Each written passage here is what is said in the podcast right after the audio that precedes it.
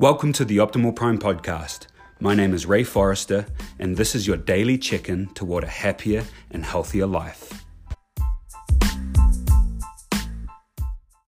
Good morning, everybody. Today, I want to talk about anxiety and depression and a few things. Again, remembering this week, I'm just talking about the areas that I primarily work in regards to mental health and what I wish everybody knew about them. And so yesterday I spoke about substance abuse and addiction in general.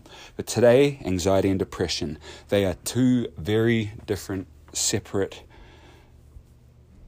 mental health issues that people have. But in my experience, what I've found is that if someone has anxiety or has depression and they don't work on it or don't acknowledge the issue, that it can quite often lead into a dual diagnosis of both. Meaning those who struggle with depression, if they don't work on it, it can lead to also having anxiety. And those who have anxiety, if left unworked on, can lead to depression.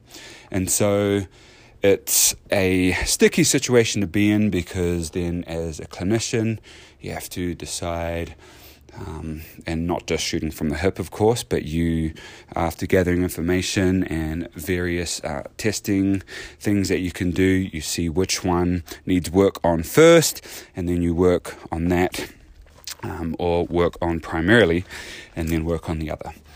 But that is one thing. And so just like in the medical and behavioral issues with all of us, again, we know that when you start to let one thing slide, it leads into issues with other things. So the second thing that I wish everybody knew, and I alluded to this yesterday, is that in my experience, again, that substance abuse is a symptom of underlying mental health issues. And again, at the forefront of those mental health issues is anxiety and depression. And the substance abuse is a form of self-medication.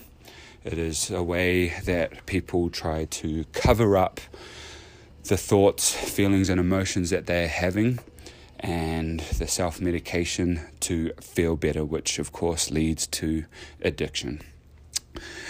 And the third thing I wish everybody knew is that everybody, well, again, can't say everybody, 99% of people struggle with anxiety and depression.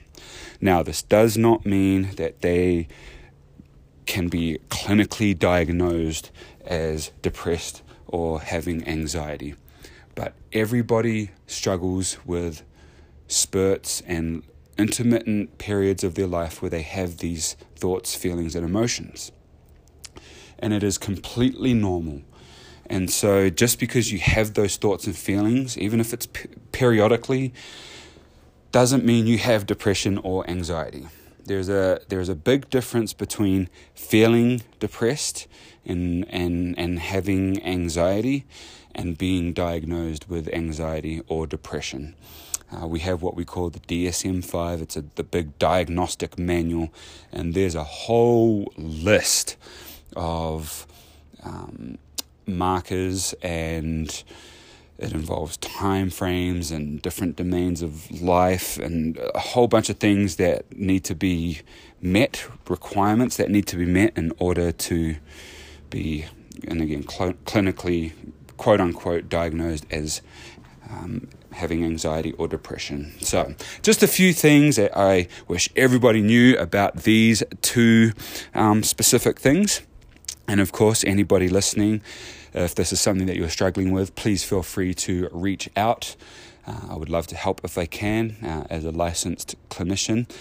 And if I can't, I'd love to refer you on to somebody or something that can. So tune in again tomorrow, and I will be talking about behavioral management, ADHD, and oppositional defiant disorder. So hope you have an awesome day. Please share this with someone who it may benefit, or listen to it again if it will benefit you. Have an awesome day, and we'll talk to you again tomorrow.